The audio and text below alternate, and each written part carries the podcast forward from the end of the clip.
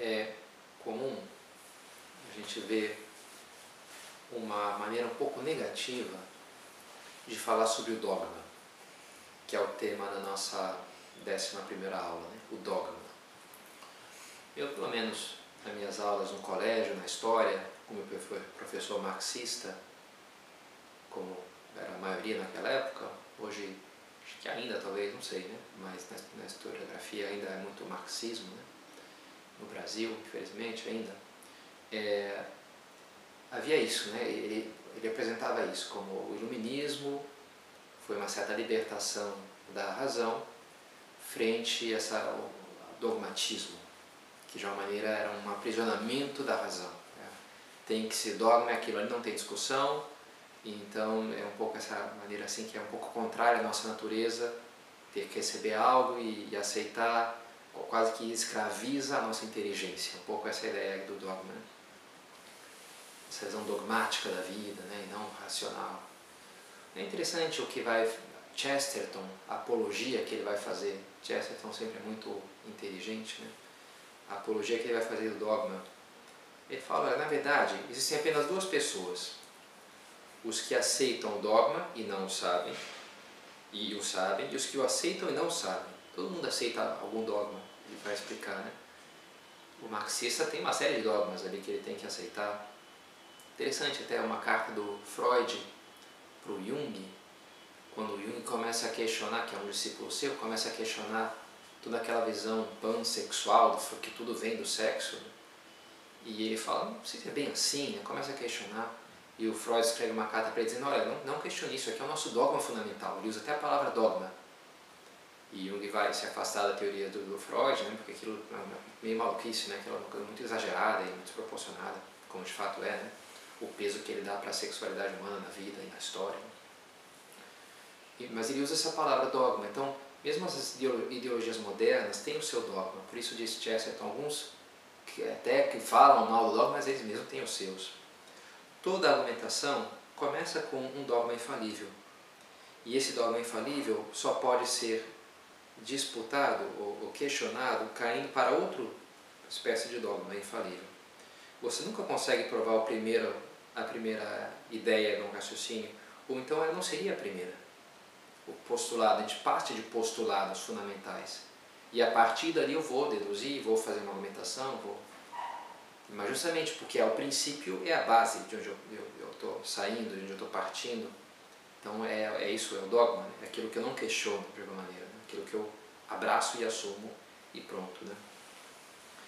Por exemplo, diz Chesterton, não há nenhuma base para a democracia a não ser no dogma da origem divina do homem interessante, né? Que o homem tem uma origem divina e por isso ele tem, ele é um sujeito de valores, por isso, na medida que eu não acredito em Deus ou que o homem é apenas um produto de uma mera evolução cega, é, por que não? Ele matar uma pessoa, por que não eliminar um país inteiro, né, como fizeram, tentaram fazer, né, regimes totalitários do século passado, né? por que não? diz aquela frase famosa do Dostoiévski, né? se Deus não existe, tudo está permitido. Agora, se eu parto, do, por exemplo, da Declaração do, Universal dos Direitos dos Homens, bem, em que está baseada essa declaração? Por que, que tem que ser assim e não de outra maneira? Ah, por um consenso. Ah, mas enfim, eu sou mais forte que esse consenso, então eu sempre tenho que partir de alguma coisa, né? Essa ideia que eu parto, parto do zero, do zero não se chega mais além do zero, não se chega a lugar nenhum. Né? Por isso, dogma não é um elemento de limitação, mas de construção. Diz Chesterton, o dogma da igreja limita o pensamento da mesma maneira que o axioma de Euclides sobre o sistema solar limita a ciência física. Então, lógico, não, não limita, limita em certo sentido? Bem, em certo sentido, sim, né?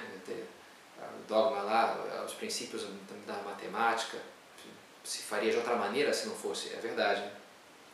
mas ao mesmo tempo é o tijolo, é a base que eu que eu que eu estou defendendo ali, que eu, como um cartaz que diz, ó, não sai aqui da estrada, porque bem, ah, vou sair porque eu quero.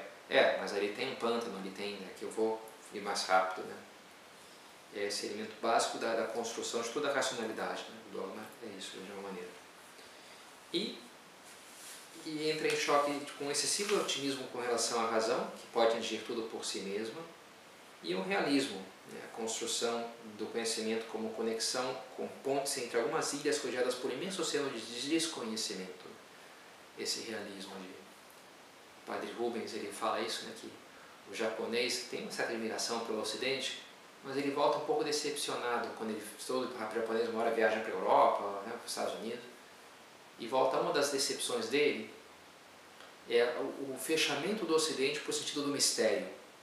Essa crença na, na, ciência que explica tudo, já não há mais mistérios, e que é uma grande ilusão, né, que é uma, uma coisa bastante orgulhosa e absurda, né? e que lá no Oriente se preservou mais, digamos assim, no sentido da nossa pequenez diante do universo e das realidades profundas das coisas. Né? Mas no, desde a revolução científica, do, do, iluminismo, do cientificismo, do positivismo, no, no Ocidente cresceu um pouco essa noção de que nada, tudo, a razão atinge tudo. Claro, teve a crise da razão, então, por mais que na grande massa há uma grande crença na tecnologia, a verdade é que na elite científica, em grande parte, há uma certa descrença, um amigo meu físico, ele falava, meus amigos físicos aqui são modelos, tem nada a ver com a realidade que estou fazendo aqui, é uma desconexão né, entre a teoria, física e depois. Mas enfim, não vou falar disso que a gente já falou bastante. Né?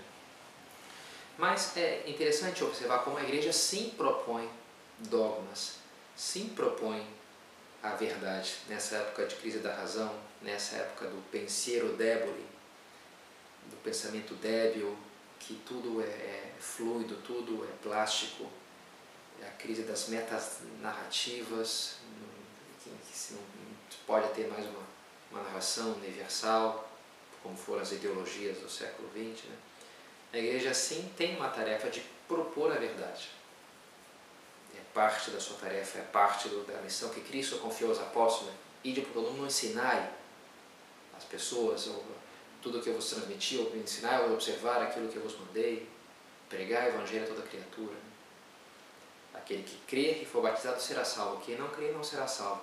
Então, Jesus fala isso, e a igreja tem que ser fiel à sua missão, que te propor uma verdade que cabe a cada um de nós abraçar, que é a verdade de Cristo, que é a verdade da, da existência da, da minha alma, que é a verdade da retribuição dos justos no reino de Deus, que é a verdade da, da moral, da, da, imoralidade de matar, de mentir, enfim, tudo isso que a igreja nos propõe. Né? Diz o catecismo, o magistério da igreja empenha plenamente a autoridade que recebeu de Cristo quando define dogmas, isto é, quando utilizando uma forma que obriga o povo cristão a uma adesão irrevogável de fé, propõe verdades contidas na revelação divina ou verdades que com estas têm uma conexão necessária. Está na Bíblia isso aqui, não necessariamente do, a gente pode concluir isso do que está na Bíblia, do que está. Então isso aqui é verdade de fé, não dá para ter fé cristã sem acreditar nisso. Isso aí a igreja propõe dogma está falando isso. Não está tirando da cartola ali uma ideia nova, meio maluca, mas está explicitando o conteúdo da revelação cristã. É isso que a igreja faz quando propõe um dogma novo. Existem dogmas novos? Sim. É aquela passagem que a gente falava na aula passada, né?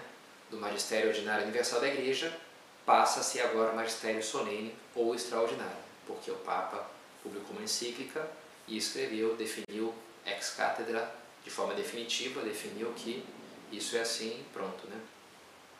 Que Jesus é Deus, que o Espírito Santo e junto com o Pai e com o Filho são são três pessoas da Santíssima Trindade, que enfim, essas definem esses dogmas, né?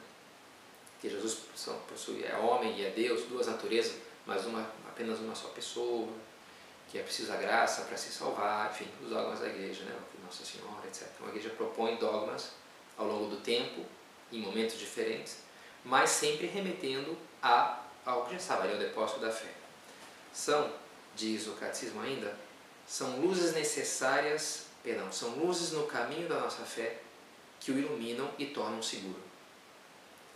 Um livro desses da Quadrante né, chama-se Um Mapa para a Tua Vida.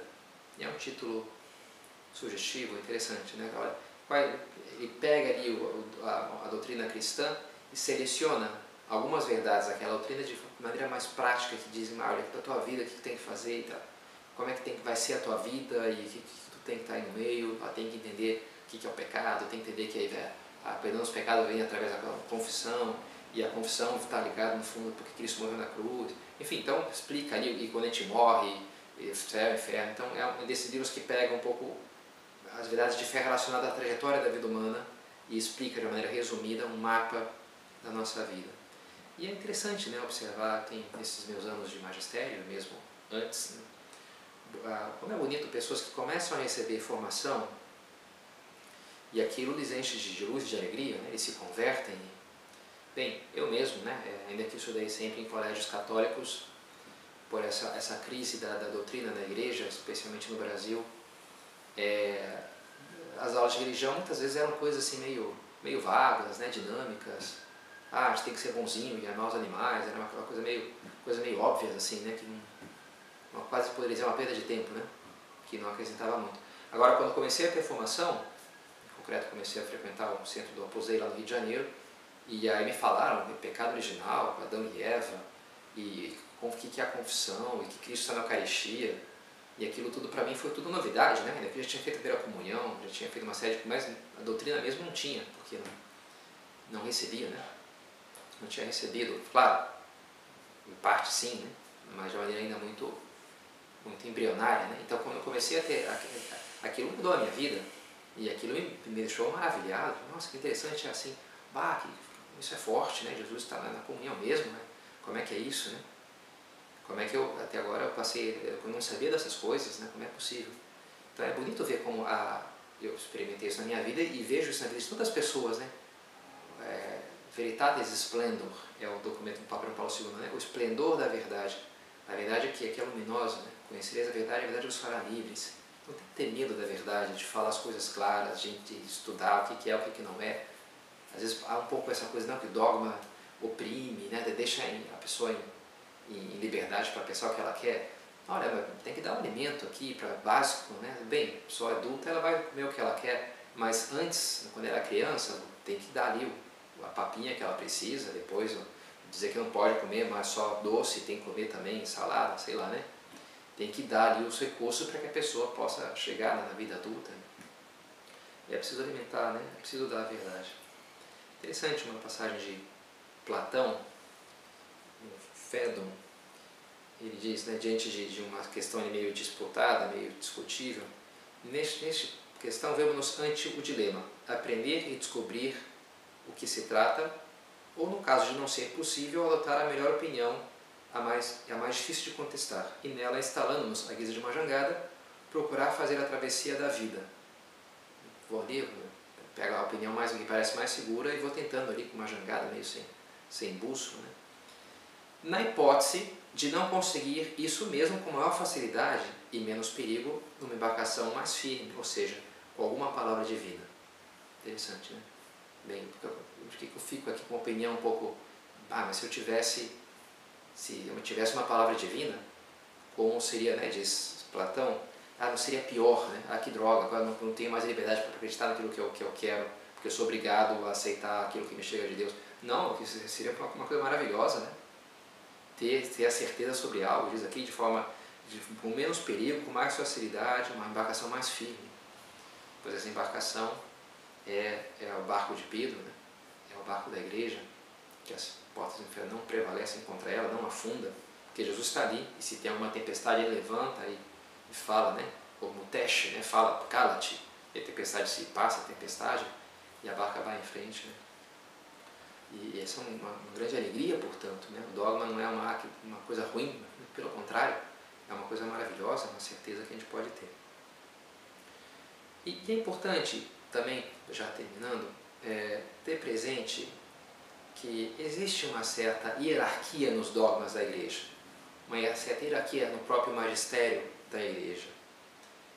É verdade que um dos erros que a gente pode atribuir à teologia digamos, ortodoxa, é, neotomista, com que chegou no, no, começo do século XX e começou a ser questionada bons e por maus, digamos assim, né? Quando vai vir o Concílio Vaticano II, vai a força renovadora vai enfrentar e derrubar uma, uma, uma frente conservadora, é uma palavra ruim, né? mas queria apenas manter a mesma teologia do século XIX e, e um problema que havia naquela teologia era, era uma visão um pouco plana na maneira de, de, de, de enxergar os dogmas da igreja, a verdade de fé, essa é um pouco que a gente já citei brevemente, dessa maneira um pouco silogística de entender a teologia. Aí quais são as fontes que eu tenho? Eu posso pegar da Bíblia, posso pegar dos pais da igreja, posso pegar dos magistérios do, dos concílios. Aí eu uso, então, isso aqui mais aquilo ali, eu deduzo aqui tal coisa. E, e, e isso não é correto, né? Ficar discussão teológica, isso aqui já está provado, então eu ficava discutindo em cima do que, dos detalhes do detalhe e pegava ali o, propriedades do ato de ceras, não sei quantas, a lista que faz Santo Tomás, e discutindo coisa assim. Fala, o que isso aqui tem a ver com o Evangelho, né? O que isso aqui tem a ver com então, é, é, como que a teologia se perdeu um pouco em, em, em, casuísticas, em questões cada vez menores, e ao mesmo tempo cada vez mais distantes do dado revelado. Então, por isso, a renovação boa, também houve a renovação ruim, digamos assim, no século XX, né, da teologia, um movimento ruim, mas teve um movimento bom de renovação da igreja, que é a chamada retorno às fontes. Na novela Teologia, na primeira metade do século, esse movimento é sobretudo fala francês, e na segunda metade vai falar alemão primeira são é, Henri de Lubar, Jean Danielou, Yves Congar, são franceses, os grandes teólogos são franceses. De uma maneira, poderia incluir também o próprio Maurice Blondel. Mas depois, os grandes teólogos vão falar alemão, na segunda metade, né? Entre eles, talvez, o maior expoente, Joseph Ratzinger, né? um dos maiores. E, e é, sem dúvida, um teólogo do retorno às fontes, do voltar às origens, da importância, peraí, vamos voltar para que está a Bíblia, os padres da igreja, há uma série de coleções de, de reeditar os padres da igreja, eh, as origens, né? não só a teologia em cima de teologia, em cima de teologia, comentário do comentário do comentário, que aquilo já se perdia, perdia a sua força. Né? Então é também interessante saber isso, que existe uma certa hierarquia nos dogmas da igreja que convém ter presente. E a afirmação de São Tomás de Aquino pode ter, sem dúvida, tem uma grande autoridade, mas é diferente de um versículo do Evangelho. Então é bom também ter isso presente. Né? Então, acho que podemos parar por